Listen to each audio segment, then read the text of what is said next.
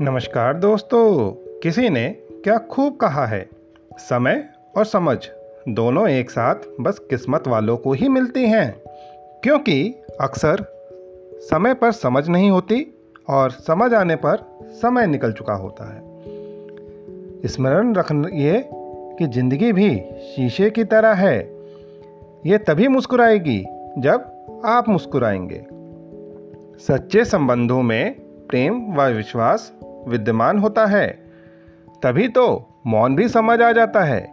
यदि विश्वास नहीं है तो शब्दों से भी भ्रम उत्पन्न हो जाता है।